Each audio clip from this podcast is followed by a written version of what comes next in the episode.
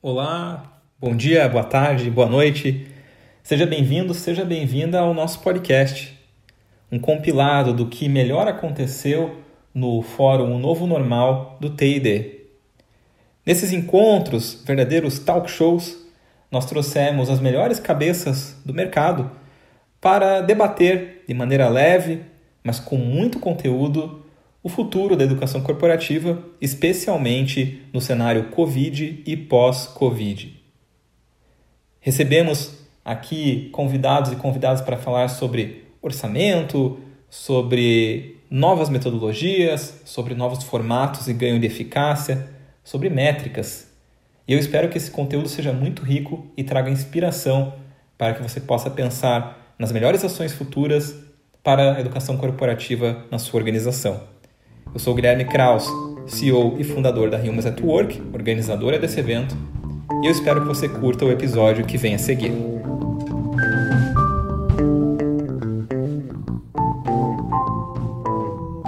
Muito boa noite a todas e todos. Sejam bem-vindas e bem-vindos ao nosso último encontro do Fórum O Novo Normal do TID. Esse fórum que desde a semana passada tem promovido encontros, conversas descontraídas, mas para falar de um assunto muito importante muito sério, que é o futuro do TID, o futuro da educação corporativa no cenário Covid e também pós-Covid. Muito prazer, se é só a sua primeira vez por aqui, queria me apresentar, sou Guilherme Kraus, sou CEO e fundador da Humans at Work, empresa que está organizando esse fórum, e tenho o prazer de receber hoje à noite aqui comigo Mariane Mesquita, nossa sócia na Humans at Work México. Boa noite, Mari. Oi, pessoal, tudo bem? Prazer estar aqui com vocês hoje. E hoje foi o único dia que a Mari se apresentou em português. Eu esqueci de fazer aquela vez de dizer que a Mari é a mexicana com o sotaque mais perfeito do nosso português abrasileirado. Então, hoje ela fez Olá, saúde. Olá, como está? Saludos a todos. E, e nessa noite a gente tem o prazer também de receber no nosso encontro Gustavo Brito, que é coordenador de educação corporativa do Grupo Boticário, palestrante TEDx, tem uma bagagem aí com participações pela reserva, um mestrado numa das universidades mais espetaculares do planeta, é um cara realmente diferenciado. Gustavo, grande prazer estar com você hoje à noite. Boa noite. Boa noite, pessoal. O prazer é todo meu. Não, não, não consigo nem, nem é, pensar em, Toda vez que vem um convite como esse da Humans, é, é difícil recusar. Então, estou bem feliz de estar aqui com vocês. Bom que você contou isso para gente, que a gente vai fazer mais convites, então. Faço. Vocês já fizeram um, tem esse, tem mais um, já tem outro convite, eu já aceitei. Já, já. Mas, mas esse, esse, que a gente fez é um café privado. Talvez algumas das pessoas que estejam assistindo também é, estejam recebendo esse convite. E é um convite muito legal, tá? Estou dando um spoiler aqui, mas o, o convite ele é ele tem uma coisinha diferente que vai chegar para vocês. Eu tenho confiança, e, eu tenho confiança é, nisso. Eu não, não posso falar mais nada além disso. Gente, então, é, mais uma vez, boa noite. É um prazer de estar aqui no nosso último encontro. Esse nosso fórum, Novo Normal do TID, ele chega aqui na nossa quarta é, parada, nosso quarto episódio. Nós tivemos, né, na terça-feira passada, a estreia do fórum com a presença da Tânia Maranha, diretora de RH e Comunicação Interna Latam da Electrolux. Quando falamos sobre a readequação de orçamento, o tema foi cadê a verba que estava aqui? E acho que essa é uma realidade que muita gente está vivendo. Uhum. A gente teve, ó, o Gustavo já fez um um ali, acho que a, a verba dele também deu uma sumidinha. Identificou. Mas quem não, né? Ele reconhecer. E a gente recebeu também na quinta-feira passada a Ale Santilli, Alexandre Santilli, um dos grandes especialistas em aprendizagem do Brasil, uma conversa super rica. O Alexandre falou com a gente sobre novos formatos de educação corporativa e ganho de eficácia em resultados. E na última terça-feira, está mais fresco, Tivemos aqui a Karen Vasman, gerente de RH e comunicação interna do Grupo Volvo, quando falamos sobre métricas e que por vezes pode soar como um assunto muito técnico, numérico, mas quem acompanhou sabe o quão foi profunda a discussão e o quão emotiva foi, inclusive, foi um encontro muito bonito. E eu gostaria já de lembrar que caso você não tenha assistido nenhum dos três encontros, por favor, manda uma mensagem aqui para gente da Hilmas, manda lá no inbox do Instagram ou até pode ser aqui no chat que a gente vai ter o prazer de compartilhar os links com vocês em primeira mão dos episódios que já foram gravados para que você possa acompanhar. Isso não está sendo divulgado abertamente, é só para quem está acompanhando aqui essa transmissão. E além disso, já gostaria de antecipar que a partir do dia 5 de agosto é, esses encontros ao vivo vão ser disponibilizados no formato de podcast. Então, a toda semana, sempre às quartas-feiras, nós vamos liberar um desses encontros, então vocês vão poder revisitar e aí sim compartilhar com pessoas que não participaram desse fórum. Gostaria também de lembrar que nós temos aqui é, esse chat do YouTube disponível para vocês que estão participando, então fiquem à vontade para mandar emojis, perguntas, é, contribuições, casos que vocês estejam vivendo, o que vocês quiserem. Eu gosto sempre de lembrar que a gente não vai ter aqui o famoso momento das perguntas, em que a gente vai parar tudo e vai ficar olhando só as perguntas do chat. Então, vão mandando ao longo da conversa, que a gente vai pensando aí é, os comentários de vocês e vai colocando aqui no, no diálogo com o Gustavo. E lembrando também que pós Fórum Novo Normal TID, a partir da semana que vem já, é, as perguntas que não forem contempladas aqui é, na nossa conversa, porque nós temos inclusive uma limitação de tempo, a nossa ideia é ficar aqui cerca de 40 a 50 minutos online. Nós vamos então trabalhar todas essas perguntas nas redes sociais da Humans at Work, convidando inclusive os próprios é, convidando os convidados é ótimo, né? Mas eu não consegui pensar numa outra palavra, então nós vamos convidar outros convidados para responder algumas questões e outras serão respondidas também por mim e pela Mari, ok? Então, já registrar aqui algumas participações, é, a Ingrid, a Janara, a Bruna, a Marcele, que já estão mandando recados, e nós estamos aqui prontos e prontas para começar. Antes de jogar a primeira pergunta para o Gustavo, eu queria também fazer aqui só um último reforço, que é bem importante, e a nossa equipe sempre me cobra, é que eu tenho que explicar o que é Humans at Work, né? Então, já me puxaram a orelha nos últimos encontros, que a gente começa a conversa, eu não explico. Então, para quem não conhece e caiu aqui nesse canal é, porque se interessou pelo tema, ou porque de repente já acompanha o trabalho do Gustavo, é bom também contar que a Humans at Work, que é a empresa que promove o fórum, ela é uma consultoria que trabalha com desenvolvimento humano nas organizações. Nós trabalhamos com educação corporativa, especialmente com as competências de comportamento, é, com escritórios aqui no Brasil e aqui no México. Eu estou representando o Brasil nessa conversa e Mariane Mesquita, ao vivo, representa a Humans México. Vocês podem até reparar, né, que eu e Gustavo estamos aqui com uma luz mais noturna e a Mari está com um belo sol ali entrando pela janela, porque na cidade do México ainda é dia. Então, com um clima bem diferente do de Curitiba também, né, Gui? É, eu tô com duas blusas aqui, né? O, Gustavo é tá frio aí no Rio também, né, cara? Tá, tá frio. Hoje tá. Pra gente é frio, chama 19 graus. É, não, não é frio pra Curitibano, mas pra gente é inverno já. É inverno. Ué, aqui eu não olhei o termômetro, mas em Curitiba deve estar uns 11 graus por aí, 10 talvez. 11 graus a gente teria gente morrendo na rua aqui. Certamente. Ninguém, ninguém seguraria essa temperatura aqui, não. Legal.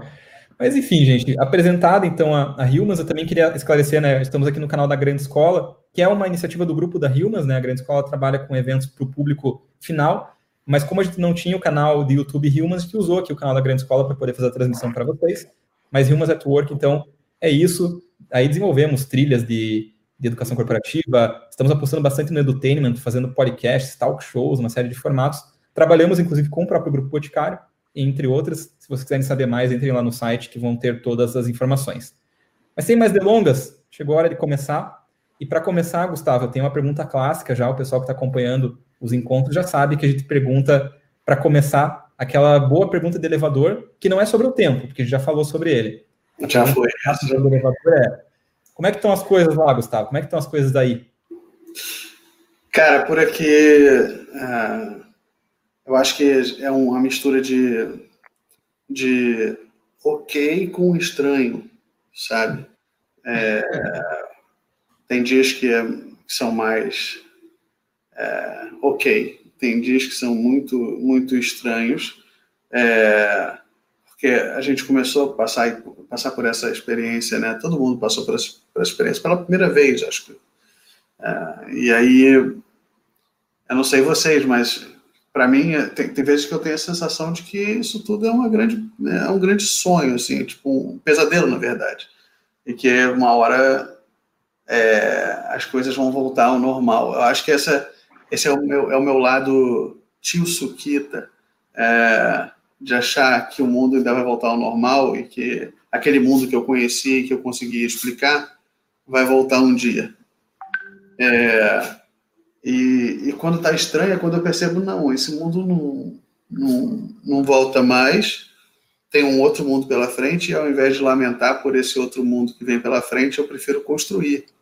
É, que é o, que é o meu lado mais fazedor da história toda. Então, acho que não tem, não tem jeito melhor de dizer que tá ok, mas tá estranho, sabe? Tá estranho. É isso que você comentou, lembra muito a resposta também da, da Karen na terça-feira. E a Karen é, trouxe uma coisa que eu achei bastante pertinente, porque nós estamos aqui, claro, pensando no futuro da educação corporativa, inclusive trabalhando com temas que já eram relevantes antes do Covid, inclusive, mas o Covid acaba acelerando algumas necessidades.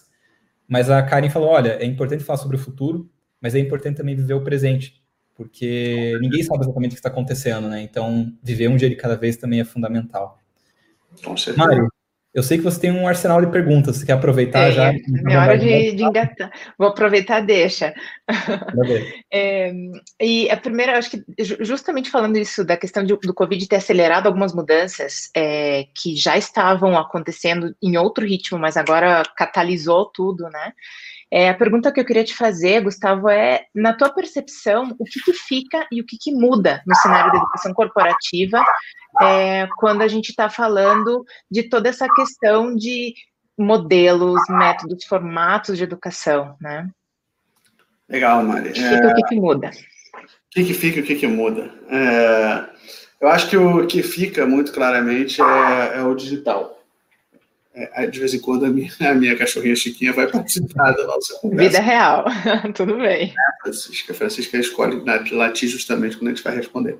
É, acho que o que fica é o digital de uma, de uma vez por todas, né? não o digital como uma opção, mas o digital como uma regra. É, o que muda é a maneira como as pessoas percebem educação. É, e é algo que eu tenho repetido muito, muito recorrentemente. É, Existe, na educação, existem três zonas, pelo menos. Zona fria, zona quente zona mista. É, a zona fria é aquela onde o, o participante ele, ele consome o conteúdo é, no tempo dele. Eu falei que a Francisca ia participar. É, no, no, tempo dele. É, então ele vai, ele vai receber esse conteúdo no formato de podcast, ele vai receber esse conteúdo no formato de, de vídeo no YouTube, por exemplo, é, e vai consumir no tempo dele. Isso é a zona fria. A zona quente é essa zona que a gente está aqui, em que a gente está ao mesmo tempo, na mesma agenda, no mesmo espaço, mesmo que não físico. Essa zona quente é o que muda. Essa zona quente precisa trazer muito mais valor para o participante. Ela, ela não pode ser mais um espaço expositivo ela não pode ser mais um espaço em que a gente vai transmitir é, informação, porque tem lugar melhor para transmitir informação, chama Google. É, é, bem legal de achar informação. Então, assim, o espaço quente não é o espaço da informação, o espaço quente é o, é o espaço da transformação da informação e do dado em conhecimento. Então, o que muda definitivamente é, é, a maneira como as pessoas se apropriam desse espaço quente da educação, que é o espaço síncrono.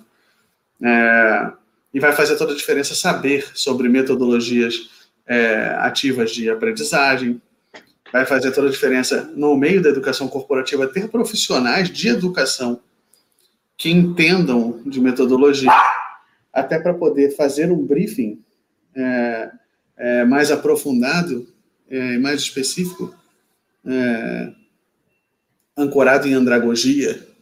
Uhum. É, é, e isso, isso é, é, algo que realmente mudou para sempre a partir da pandemia. Né? É, se a gente pegar, vocês, vocês tiveram edições anteriores da, de conversas daqui da, da, da, da Humans com profissionais de educação, né, de TD, é, primeiro delas falando sobre orçamento. Se há uma redução de orçamento, isso significa que cada centavo gasto na educação precisa ser mais custo eficiente. E para trazer custo eficiência, você precisa gerar valor real de aprendizagem nos espaços quentes.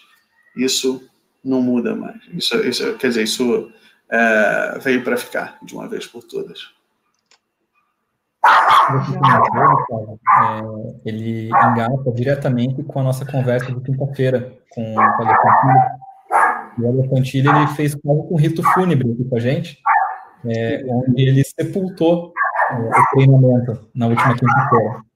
E o treinamento que o Ale é, sepultou também foi sepultado pela Karen na terça-feira, quando ambos né, é, falaram que é, tinham a ideia de que aquele treinamento, que é o tapa-buraco, aquele treinamento que tem a promessa de resolver o problema, aquele treinamento que é o fim e não o meio, esse ele não pode sobreviver é, para o nosso cenário agora de Covid e pós-Covid.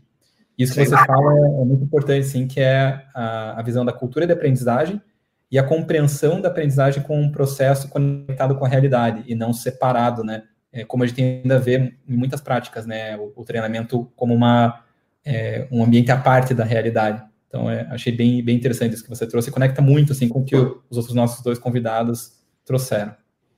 Sem dúvida, é, sem dúvida. Eu acho que, eu acho que o sepultamento né, do treinamento é muito, é muito, muito justo a essa altura do campeonato. É, mas ao mesmo tempo eu gosto de dizer, assim, eu, eu, eu sei bem o valor do treinamento, eu joguei vôlei a minha vida inteira. É, e eu sei bem o valor do treinamento, o treinamento condiciona. É, o problema é você achar que tudo é condicionável. Existem coisas que não são condicionáveis. Então, quando você, primeiro, quando você chama uma área de educação corporativa de uma área de treinamento, é você dizer que tudo é condicionável. Então, isso já vem de uma natureza bastante pouco compreensiva da natureza da aprendizagem humana. E isso precisa mudar ontem. Isso precisa mudar, isso deveria ter sido mudado no século passado. É, mas ainda está num processo, a gente tem que ser paciente também. É, é, mas, de fato, o treinamento, o treinamento também tem, tem, tem um, um valor e tudo que e, e, tem que ser reconhecido como um veículo. O treinamento é só um veículo. É como o podcast é um veículo, como um uhum. vídeo é um veículo, né? É, se tem uma coisa que a educação corporativa não se pode dar ao luxo é de achar que ela, ela só tem um veículo, só tem um canal. É um desperdício. É, isso é um é. ponto assim, que a gente vem trabalhando bastante. É, eu comentei lá com a Karen, eu, a gente tem feito alguns movimentos bem interessantes assim dentro da Humans e, e que são alguns movimentos por vezes lidos como movimentos suicidas. Então a gente passou por uma reinvenção bem grande assim é, nesse período. É, a gente fez uma meia culpa de muitas vezes também estar entregando esse treinamento fim. Então a gente questionou muita coisa internamente e algo que a gente está é, trabalhando muito né, nesse novo momento é, é, justamente isso que você colocou assim do, dos veículos, né? onde a gente deixou de é, privilegiar aquela experiência sala de aula, que seja virtual ou física, era o maior percentual das nossas ações, e a gente começou a permear é, outras maneiras de trabalhar o conteúdo, colocando em contato com a realidade. E a gente tem apostado especialmente no edutainment, assim, como, como uma, uma forma de hoje é, conseguir acompanhar as pessoas numa rotina é, bastante agitada, e principalmente a gente ser desejado e não invasivo. É, isso tem sido um, um, desafio muito grande. Mari, eu sei que você quer colocar alguma coisa, e a Mari está já é, pronta para trazer. É, isso tem isso para ver com a minha próxima pergunta, mas eu lembrei de um ditado que é que eu pensava que eu levava muito assim no início da, da minha do meu trabalho com consultoria, que é aquele ditado que diz: quando a única ferramenta que você tem é martelo, tudo que a gente vê é prego né? Uhum. Então, transformando o treinamento na solução para tudo, a gente também reduz todos os problemas, a, a não a realidade deles, né? É, e eu acho que isso tem a ver muito com toda a questão da congruência e é, conveniência, né? Eu queria, eu queria trazer a próxima pergunta, que ela é de um bloco, Gustavo, que a gente pede para o nosso convidado responder sim ou não. Claro que tem muito, tem, claro que tem muitos casos. Ou claro tem, tem, muito... sim, não, talvez de jeito nenhum, ou com certeza. Exatamente. Claro que tem alguns casos que você vai poder falar talvez, mas a, a ideia aqui não é que você faça, é, seja aí a, uma a previsão do futuro, mas muito mais a tua percepção a partir da tua realidade, do, do que você vive, da tua experiência, da tua formação, né? É, é. E a primeira pergunta desse, desse bloco do sim ou não, a, a, é que é uma afirmação, né? Que é a gente vive e vamos seguir vivendo, né? Um tempo onde tempo, orçamento e distância são variáveis super importantes. O segredo para lidar está na congruência e na conveniência? Com certeza absoluta. É... Conveniência por quê? Porque a educação ela disputa é, a commodity que uma reunião disputa. A, a, a, educação corporativa dentro de uma empresa, ela disputa a commodity que um deadline disputa, chama-se atenção. Então, se você não vai até onde está o seu usuário final, se você não vai até o seu, seu, o seu participante, ao seu aluno, ao seu aprendiz, é, então dificilmente ele virá até você. Então, conveniência é saber entregar é, experiências de aprendizagem é, que, que, cheguem até o, o seu usuário final, para que ele escolha a hora, o lugar, a mídia, sabe? Então, conveniência tem muito a ver com um conceito de é, conceito da omni-escola. É, desde a época da escola de rebeldia, da reserva, um projeto que eu desenvolvi é, para a marca de moda reserva é, em 2017, eu falava sobre esse conceito, o conceito de omni-escola, da escola, da escola que tem muitos canais e que ela veicula experiências de aprendizagem através desses, desses muitos canais. O que você vê no mercado corporativo, no mundo corporativo, empresas investindo centenas de milhares de reais em LMS, é, em aplicativos. E aí você faz o teu usuário, você faz o teu colaborador baixar mais um aplicativo, como se já não tivesse o suficiente. E o aplicativo, você olha o aplicativo, você vê assim, é um Instagram, só que ruim. É um WhatsApp, só que ruim. É, e pago. É um Netflix, isso, e pago. É um Netflix, só que ruim. Sabe? É, e a gente tem, as plataformas estão aí abertas, esperando. Esperando que alguém, que alguém faça uso. Sabe? Então, conveniência. Ir onde o seu usuário está. E seu usuário já está em vários lugares. Seu usuário, seu usuário já está no Instagram. Seu usuário já está no LinkedIn, seu usuário já está no Spotify. Seu usuário já está no YouTube. O que você está fazendo? Gastando dinheiro. Está sobrando na empresa você gastar dinheiro? É, então, ao mesmo tempo que cadê o orçamento que estava aqui, eu vejo que eu vejo que nas grandes empresas de educação corporativa o desperdício de dinheiro é enorme, enorme, porque não houve em muitos momentos pensamento crítico sobre é, como ir até as pessoas. Então, conveniência é fundamental e congruência. Congruência significa entregar para o seu usuário é, uma experiência que conte uma narrativa completa. Entregar para o seu usuário um valor que esteja conectado com gaps verdadeiros da organização, com gaps verdadeiros da área em que ele atua, com gaps verdadeiros da cadeira que ele senta. É, ah, Congruência é o contrário de one size fits all. Congruência é, é, é, entender que a maneira como a pessoa consome no iFood é a maneira como ela vai consumir tua educação. E quando ela entrar no teu iFood de educação, ela vai se decepcionar. Se você não tiver preparado os seus conteúdos com conveniência e congruência. Então, sim, com certeza. Passa muito por conveniência e congruência e é urgente que as frentes de educação dentro das organizações comecem a organizar as suas, as, seus, é, as suas entregas a partir desses dois prismas, sabe? Acredito muito nisso. A gente Legal. Tem e tem aqui, Gustavo, é, pessoal aqui no, no chat. Eu queria aproveitar já que tem um comentário da Janara Oliveira que se conecta bastante com o que você está abordando agora. Que, que bom. Ela uma afirmação aqui, não é nenhuma pergunta. A afirmação dela é que não há mais espaço para treinamentos de longa duração. E aí, está de acordo com ela? Talvez. O que, que ela está chamando de longa duração? É, eu, sei que a gente não vai, eu sei que a gente vai ter, não vai ter um espaço para dialogar com, com a Janara sobre, sobre, esse, sobre esse ponto.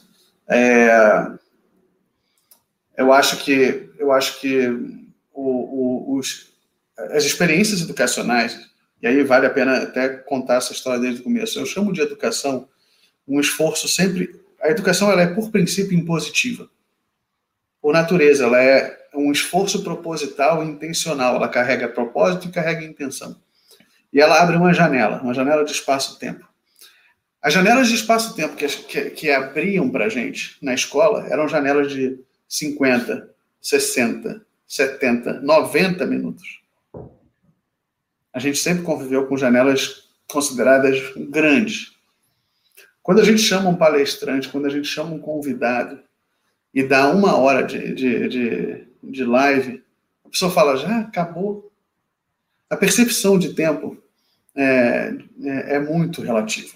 É muito relativa. Então, eu, eu, eu, eu não, não concordo que treinamentos longos é, não podem mais existir. Eu acredito que é, o que não pode existir é o mau uso do tempo. Uhum. É pegar um, pegar um espaço de uma hora, onde você bloqueia metade da agenda corporativa durante uma hora e entregar informação. Informação vai no Google, cara. Vai no Google. Informação é, é, é, é, é para você buscar em motores de pesquisa, para parar de fazer merchan. O espaço de uma hora é um espaço para construir, é um espaço de fazer, é um espaço de resolver problema, é um espaço de, é um espaço de conectar pontos. E aí, essa uma hora nunca vai ser longa. Se forem duas horas, não vai ser longo também. Porque a pessoa vai estar fazendo. É que nem você ir para a cozinha fazer um, um, uma comida que você gosta muito, você não vê a hora passar. Porque você está fazendo. Agora, se você vai para a cozinha e aí você senta e vem alguém, abre um livro de receita e pede assim: abra na página tal do livro de receita. Ok, Zezinho, lê para mim aí, primeira frase. Abra uma lata de molho de tom. Você já, você já, você já tentou se matar várias vezes na sua cabeça enquanto isso está acontecendo. Mas isso foi a nossa escola. Uhum. Isso foi a nossa escola. É, então, não é sobre treinamento longo ou curto, Janara. É sobre o que se faz com o tempo.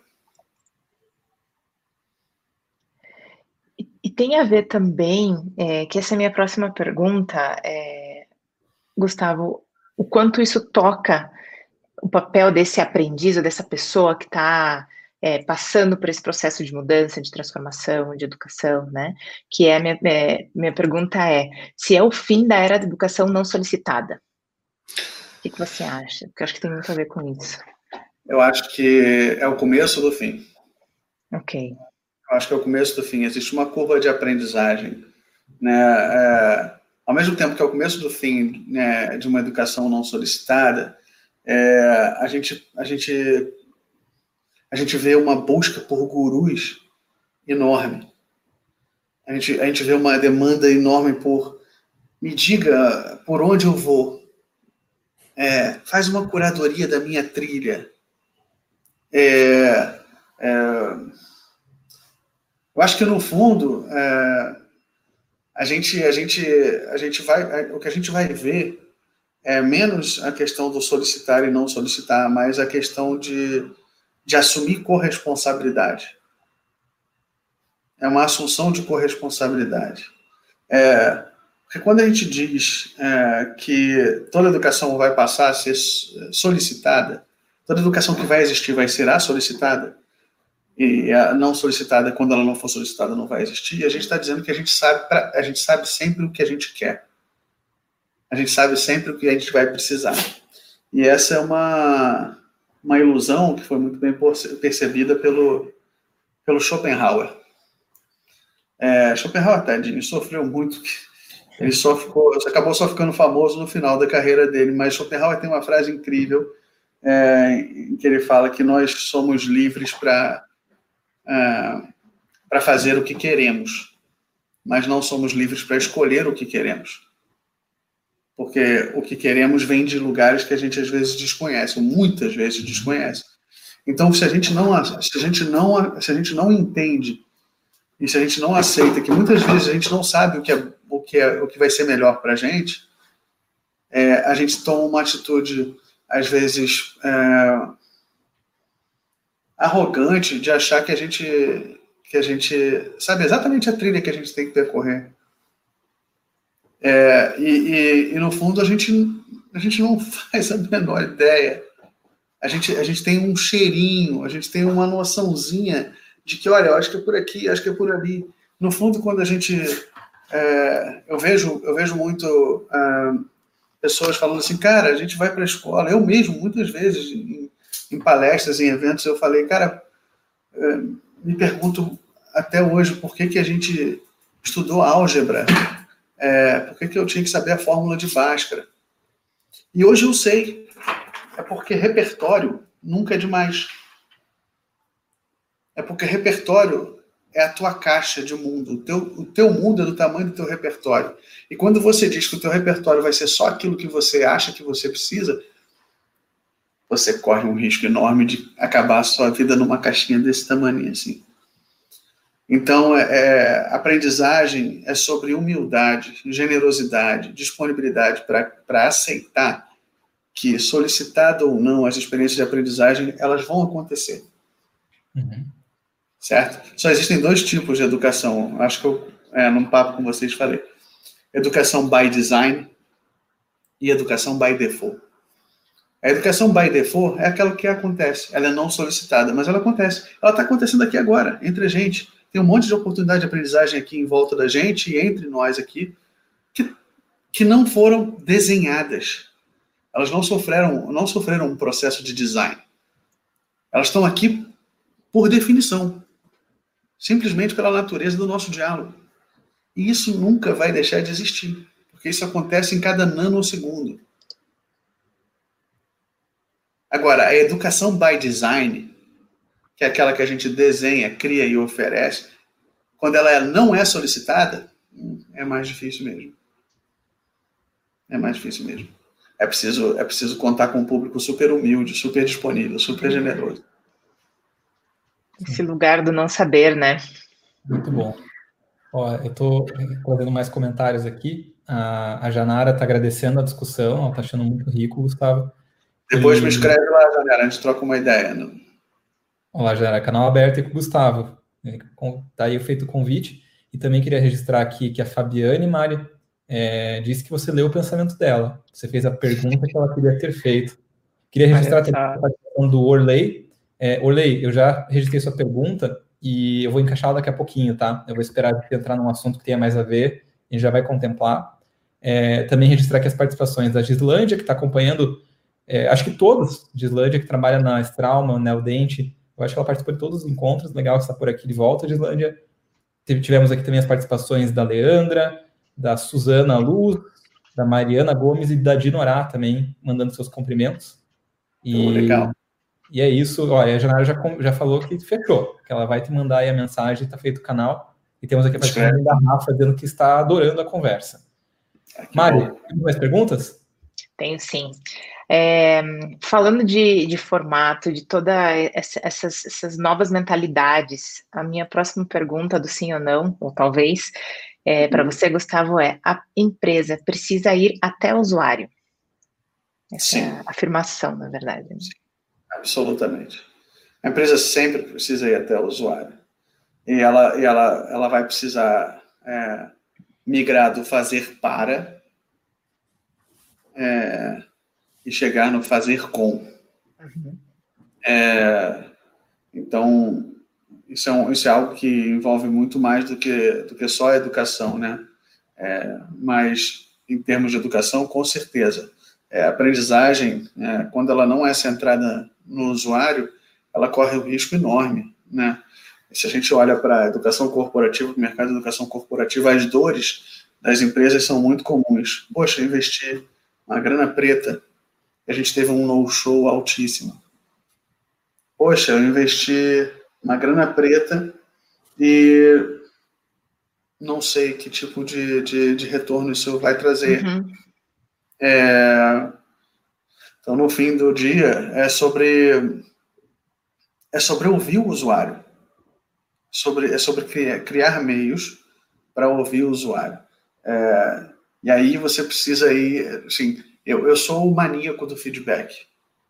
Eu sou as pessoas as pessoas que me conhecem um pouco mais sabem que eu sou o maníaco do feedback. Eu lembro uma vez é, que a gente teve um, um, uma jornada com, com dois ou três workshops e, e o feedback sempre foi voluntário. Né? E as pessoas diziam, ah, eu esqueço, ai, é difícil, ah, meu Deus, tem que entrar lá. Que, que eu fiz?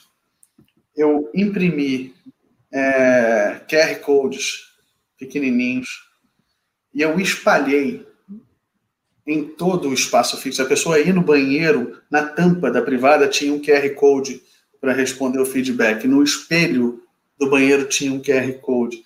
É, é, em cada uma das cadeiras e atrás das cadeiras tinha um QR Code na porta de entrada, tinha na apresentação que estava no telão. É, isso é mais do que ir até o usuário, isso é dizer para o usuário: não adianta você fugir. Não adianta. É, eu, vou, eu vou chegar até você porque eu quero te ajudar. Se você quiser, me ajuda. Se você não quiser me ajuda, tá tudo bem também. Não tem problema. Né? Desde que a gente assuma corresponsabilidade por isso. É, então, sem dúvida nenhuma, tem que ir até o usuário, tem que ouvir o usuário, tem que criar canais com baixíssima ou zero fricção para ouvi-los. Porque muitas vezes, poxa, você chega tem um sistema de LMS para colher feedback. O sistema é cheio de cotovelo, é cheio de gargalo. E às vezes basta um linkzinho no WhatsApp. Né? Então é fazer a coisa simples. Eu, eu vejo que muitas vezes a, a, educação corporativa abre mão do usuário em nome do dado, abre mão do usuário em nome é, da estatística. Só que estatística não, não aprende. É a gente que aprende a partir dela. Né? Então, eu, eu acredito demais que se, se você não vai até o teu usuário, o usuário não, não, não vai ver valor em você. É por isso que a gente tem, muitas vezes, dentro de outras empresas, né, taxas altíssimas de no-show. Baixo engajamento, né? Uhum. Totalmente. Gustavo, dentro disso que você colocou, chegou a hora aqui da pergunta do Orley. Falei, Orley, que ia guardar aqui para colocar no momento certo. Ah, legal. Ele, ele, fez duas perguntas que eu vou colocar em uma só e, e tem muito a ver com o que você está falando. E a primeira pergunta que ele fez é se há necessidade é, de educação ou mudança dos próprios RHs ou profissionais que atuam com educação corporativa dentro da organização. E ele também pergunta se essa empresa tem que ter um espaço mais colaborativo. Então, as duas coisas falam em relação às mudanças que a organização precisa passar, ou que os profissionais que estão nela vão passar, para promover é, aprendizagem nesse modelo que você está comentando. Como é que você enxerga esse processo de mudança, tanto do espaço quanto das pessoas que estão dentro das empresas? Legal, uma boa pergunta. Eu acho que é, é uma tendência que a educação corporativa, é, hoje, quase 100% dos casos, a educação corporativa está dentro de um departamento de RH, ou uma área de, de desenvolvimento humano e organizacional. E isso, isso faz sentido. Mas isso encerra muito a educação dentro de um, de um universo corporativo. E quando, quando se trata de uma empresa que tem outros universos, operação, varejo, você está desperdiçando a oportunidade de fazer uma gestão mais ampla e congruente do conhecimento que a empresa gera em cada nanosegundo. Então, acredito é, muito que a educação corporativa ela vai migrar para um primeiro para um, para um lugar de aprendizagem corporativa é, e que esse, esse, essa, essa área ela, ela tende a ser uma área independente do RH, que não significa que ela não trabalhe de forma colaborativa com o RH. E aí, para responder a segunda parte da pergunta sobre colaboração, é, vale dizer, o trabalho colaborativo, ele, ele, ele hoje ele é um ele é um assunto quase que incontornável, né? Ele está em todo em toda em toda pauta. É, mas mas eu penso muito assim quando eu olho para mim mesmo, para minha maneira de trabalhar, para a maneira como minha equipe trabalha, a gente tenta medir com muito cuidado quando é que a colaboração vai trazer valor e quando é que a colaboração não vai trazer valor. É, tem um cara que escreveu sobre isso, Morten T. Hansen. Ele escreveu um artigo na, na Harvard Business Review há muitos anos atrás. É, e o, o, artigo era o título era Quando a colaboração é, interna é, é, não é boa para a sua empresa. E ele escreveu é, e criou uma equação que ele chama de Collaboration Premium Equation. É uma equação sobre o valor da colaboração. Você pode calcular é, quando a colaboração vai te trazer valor ou não. E esse é um cálculo aproximado, naturalmente, porque a gente está falando de coisas bem subjetivas em certos momentos. Mas o fato é que a colaboração ela nem sempre vai funcionar. Ela não é a resposta para tudo, né? É, e a gente precisa ter discernimento e serenidade para entender que muitas vezes é, é, é, é mais eficiente, mais poderoso, mais potente é, é, optar por, um, por uma execução individual, uma execução num, num time mínimo, uma dupla, por exemplo. É, então, eu acho que acho que tem que tem que tem que ter clareza sobre o valor real da, da, da colaboração, sabe? Muito bom. Tem coisas assim, é... só para ilustrar. Uhum. É, o Veríssimo, ele escreveu um livro a quatro mãos com o Jorge Luiz Borges. É um baita livro, chama Borges e os Orangotangos Eternos. Eu realmente recomendo, é incrível, fantástico. São dois gênios da literatura. É, talvez seja um dos poucos casos de um livro escrito a quatro mãos que seja um romance. Porque escrever um romance é um exercício individual. Tem coisas que são exercícios individuais e a gente precisa saber lidar com isso. Claro. É, eu, eu, lembrei, é, Gustavo, de, um, de, um, de uma parte do, da conversa que a gente teve com a Alessantini, que a gente é, falou um pouquinho também dessa questão do, do RH, é, como ele, como é o detentor da escola, né, é, da corporativa, né, tudo isso bastante entre aspas, e a gente falou um pouquinho sobre expandir isso, esse processo, e, e envolver outros atores, né, é, dentro do processo, que acho que é um pouco disso que você traz também, de, de fazer, é, no, quando for adequado, ter, ter, esses momentos também de colaboração. E a, a, a minha última afirmação para você dizer se, se, sim ou não, é, tem a ver com isso, assim, de a gente não tá só falando da educação pela educação, mas é, eu queria saber se para você a aprendizagem ela tem que estar tá conectada com os mecanismos de premiação e também com os dores da empresa de uma forma, é, de uma forma geral. Então, não só olhando a educação como um processo isolado, né? É, muito bom. É, sim, também, com certeza. É, muito se fala sobre gamification, né? É, eu sempre digo que gamification sempre esteve presente na educação de alguma forma como um reforço positivo, né?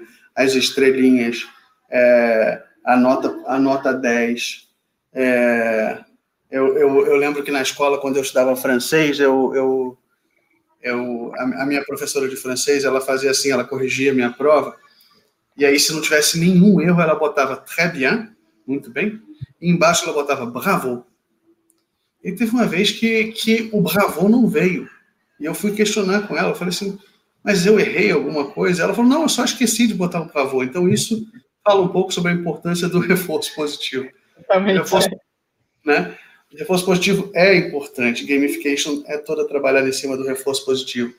Mas se a gente, se a gente pensar, se a gente pensar bem, quais são os maiores e melhores reforços positivos que a gente pode ter para um profissional? É atrelar o esforço dele à, à maneira como ele vai ser avaliado em performance, por exemplo. Então, quando a gente for fazer uma análise, olha, voltou a Chica. É, se a gente for fazer uma análise é, por exemplo, da performance de uma pessoa e para pensar assim, cara, será que ela vai ser promovida ou não? A gente precisa olhar para o quanto ela investiu no próprio desenvolvimento, como ela investiu, que tipo de curso ela escolheu, que tipo de, de experiência de aprendizagem ela, ela foi até o final, quais foram as aprendizagens que ela abandonou no meio, sabe? É, então, atrelar a educação aos mecanismos formais de avaliação de desempenho atrelar a educação aos mecanismos formais de reconhecimento público dentro da empresa geram valor, são o melhor gamification que pode existir numa organização. É você ir para um comitê de, de, de pessoas, por exemplo, É, e no comitê de pessoas, você não só olhar para as entregas, para a potência de execução, é olhar para é olhar para o quanto essa pessoa de fato investiu nela mesma para se desenvolver. Tá? Eu peço perdão se tem algum áudio vazando no fundo, mas a minha esposa está numa live lá no escritório e parece estar animado por lá também. Tudo bem, cara. Gustavo, é, a gente teve mais participações aqui, então registrar né, que a Suzana Luz, ela colocou que ela acredita em três pilares para a educação corporativa: relevância, engajamento e resultado. Combina com os seus pilares? Com certeza. É... Os, os, meus são, são, são um pouquinho. Bom, são pilares que eu, que eu uso para medir é, é, impacto e sucesso. Relevância, reconhecimento e, e recomendação. Uhum. Né? É, para mim, qualquer tipo de, de, de, produto ou serviço que você construa precisa entregar essas três coisas. Então, acho que a gente está bem próximo nessa. É, se a gente for olhar para para o mercado mesmo e olhar para a maneira como o mercado avalia o sucesso de um produto, ele vai sempre olhar para reuso, recompra e recomendação. Uhum. Né? Reusa, então, né, quantas vezes é, o teu usuário voltou para consumir aquilo que você criou? Recompra, né?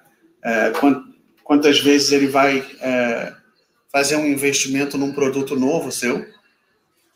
E recomendação é o quanto ele vai passar a mensagem para frente, né? Então, são pilares super importantes, sim, com certeza. Isso do, dos pilares, ele reforça muito essa última resposta e fala dessa questão da importância da educação corporativa estar conectada com duas coisas: as dores que a pessoa ou o negócio tem e é, ela poder estar envolvida com a realidade. Parece uma coisa tão óbvia de ir discutindo, né? Mas esse Mas não, é, não. não é, é recorrente nos quatro encontros, né? A importância de tirar esse ambiente é, marginal, vamos colocar com essa palavra, né, é uma estrada marginal ali, e colocar na via principal da empresa. É, bom, vamos lá, a gente tem mais participações aqui, queria registrar também Mariana Gomes participando, e a Mariana fez um comentário que toda vez que a gente fala com a Mari, ela acha que a gente está falando com ela. Então, a gente também está, Mari. E agora estou com você, Mari Gomes, não Mari Mesquita. Então, não está totalmente errada. É, a Marcele dizendo que está adorando a conversa, a Débora é, comentando que ela concorda muito com as suas opiniões, Gustavo, e que ela acredita que ir até o usuário é fundamental. O Orley agradeceu sua resposta, disse que foi bastante esclarecedora. O Fabrício comentando e achou muito interessante a visão que você trouxe sobre colaboração. A Rafa dizendo que você tem palavras muito inspiradoras. E a Poxa, Suzana, que você obrigado. é um que bom, que bom. Mari. Feliz. Muito bem, muito bem. Mari Mesquita, não Mari Gomes. É, agora Mari, Mari Mesquita. Mari Mesquita com desafio para você. Com desafio para você, Gustavo. A ah, gente está chegando já na reta final do, do nosso bate-papo e eu queria é, pedir para você se você pode é, trazer em uma palavra, abre parênteses, que poderia ser em uma expressão também, o que, que você falaria sobre o futuro da educação corporativa dentro do que a gente tem conversado? Uma palavra, uma expressão que possa resumir isso. Tempo real. Tempo real. É, é, muito tem se falado sobre EAD, muito tem se falado sobre, sobre. E aí, agora? E, quando o presencial puder voltar? A gente vai voltar junto? É, é, muito se fala sobre a dicotomia entre offline e online. Eu não acredito mais nessa dicotomia, é, especialmente para quem já tem acesso ao online. Porque quem tem acesso online está online 24 horas por dia, 7 dias na semana. Eu, eu, eu, eu não desligo meu celular, então eu estou online até, até, até o meu celular acabar a bateria. Quando acabar a bateria, eu pego e recarrego. É, então, é, o futuro do, do, da educação corporativa, o futuro do treinamento, do desenvolvimento é, é, é tempo real e, e, e, como as organizações e como as instituições que cuidam de educação corporativa vão, vão ser capazes de entregar framework, vão ser capazes de entregar metodologias para captar, consolidar, interpretar e levar para a prática os nanoaprendizados é, que estão ao nosso redor e que a gente está desperdiçando a cada segundo. É, então, é, é, aprendizagem em tempo real. Esse é, esse é, o, é, o, é o, grande, é o grande pulo do gato é, de quando a singularidade vier. E aí falta pouco, gente, para a singularidade. Então, estou muito curioso para ver isso acontecendo. É tipo o bug do milênio, talvez não aconteça nada. É, mas, mas, mas, no fundo, no fundo, não depende muito da singularidade, depende. É, porque desde que a gente é gente, é, as oportunidades de aprendizagem estão ao nosso, estão ao nosso redor para que a gente para que a gente capte, consolide, interprete e leve para a prática. Se a gente pensar muito bem, 10.500 anos atrás foi quando criaram a primeira escola, lá na Suméria.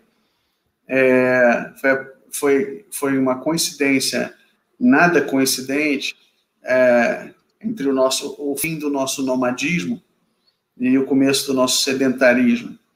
É, então, ao mesmo tempo que nasceu a propriedade privada, que nasceu a agricultura, nasceu a escola, 10.500 anos atrás. Antes disso, antes disso, a aprendizagem era em tempo real.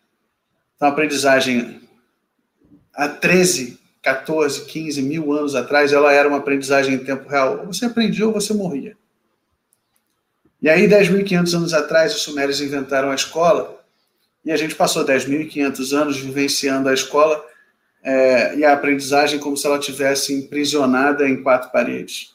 Como se alguém tivesse apontado e dito: ali é o lugar onde você aprende, e aqui fora é um outro lugar, chama rua. Uhum. Mas aí veio uma tal de dona internet, né? Veio uma tal de dona internet e a internet foi se expandindo. E a expansão da internet trouxe a gente para um novo nomadismo. Um nomadismo do tempo. A gente era nomadismo a gente era nômade geográfico. Hoje a gente é nômade do tempo e da velocidade da mudança. Então hoje a gente é obrigado a viver a aprendizagem em tempo real de novo. Porque cada aprendizagem que a gente deixa passar, cada aprendizagem que a gente deixa passar na nossa frente, é uma chance a menos de, uma chance a menos de maximizar alternativas de futuro. E a educação, a inteligência, a sabedoria, ela só existe para isso, para maximizar as alternativas de futuro para si e para o máximo de pessoas ao seu redor. Né? Então, se a gente pensar bem, existem só duas forças à nossa disposição, enquanto seres humanos: inteligência e violência. E quando uma está presente, a outra não está presente. E as duas agem para maximizar bem-estar. As duas agem para maximizar alternativas de futuro. Só que uma é, talvez seja mais respeitosa do que a outra. Porque a gente tem também muitos tipos de violência, né? A violência política, a violência criminológica, a violência é, verbal. Mas são duas forças. As duas convivem, desde que a gente é gente. Então, no fundo, no fundo, é sobre real time, porque no fundo, no fundo, é sobre o quanto a gente vai ser capaz de abrir alternativas de futuro para o máximo de pessoas ao nosso redor. Uhum. Acho que é isso. Espetacular. Gente, o tempo voa quando a conversa é boa. Nós já passamos até do tempo previsto, estamos já com 52 minutos de conversa. Falo muito. Eu ficar aqui por horas conversando com o Gustavo, mas infelizmente o tempo ele é escasso. Então, eu queria agradecer aqui as últimas participações da Mariana, do Guilherme Brito. Guilherme Brito, teu parente, Gustavo? Guilherme Brito é meu irmão. Meu irmão. Tá, tá curtindo. Aqui. Mandou um salve. A Marcele também é, concorda com o que você falou, dizer que foi perfeito, é, principalmente essa questão da aprendizagem em tempo real, super legal. A Mari Gomes dizendo que foi sensacional. É, e foi espetacular, gente. Então, é, a gente vai chegando aqui é, ao encerramento da conversa com o Gustavo Brito e, por consequência, ao encerramento dessa primeira rodada do Fórum o novo normal do TID, evento que reuniu nessa última semana e na anterior quatro é, conversas contraídas. A gente teve aqui o prazer de receber hoje o Gustavo Brito, que é coordenador de educação corporativa do Grupo Boticário, palestrante TEDx, teve passagens ali pela reserva. Um cara realmente espetacular, acho que deu para conhecer um tanto dele já pela, pela conversa. Foi um grande prazer te receber aqui, Gustavo.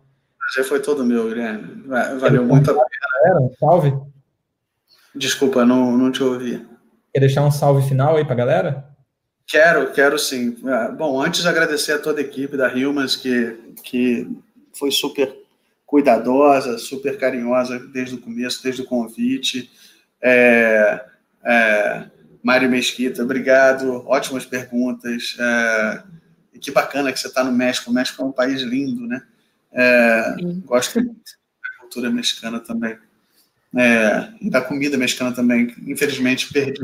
Assim, aqui em Niterói tinha um lugar que tinha um burrito que eu gostava, agora não tem mais nenhum. Faliu na pandemia.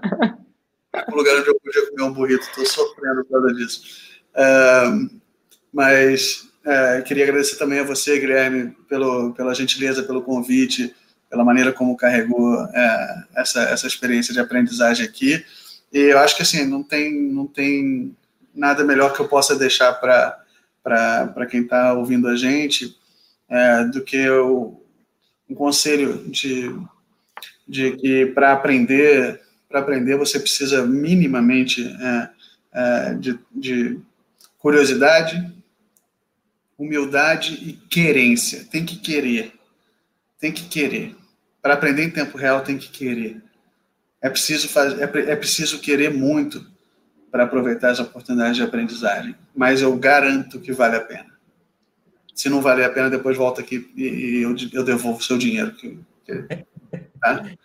é, então, curiosidade, né, humildade e querência. Queiram muito, que vale a pena no final. Sensacional.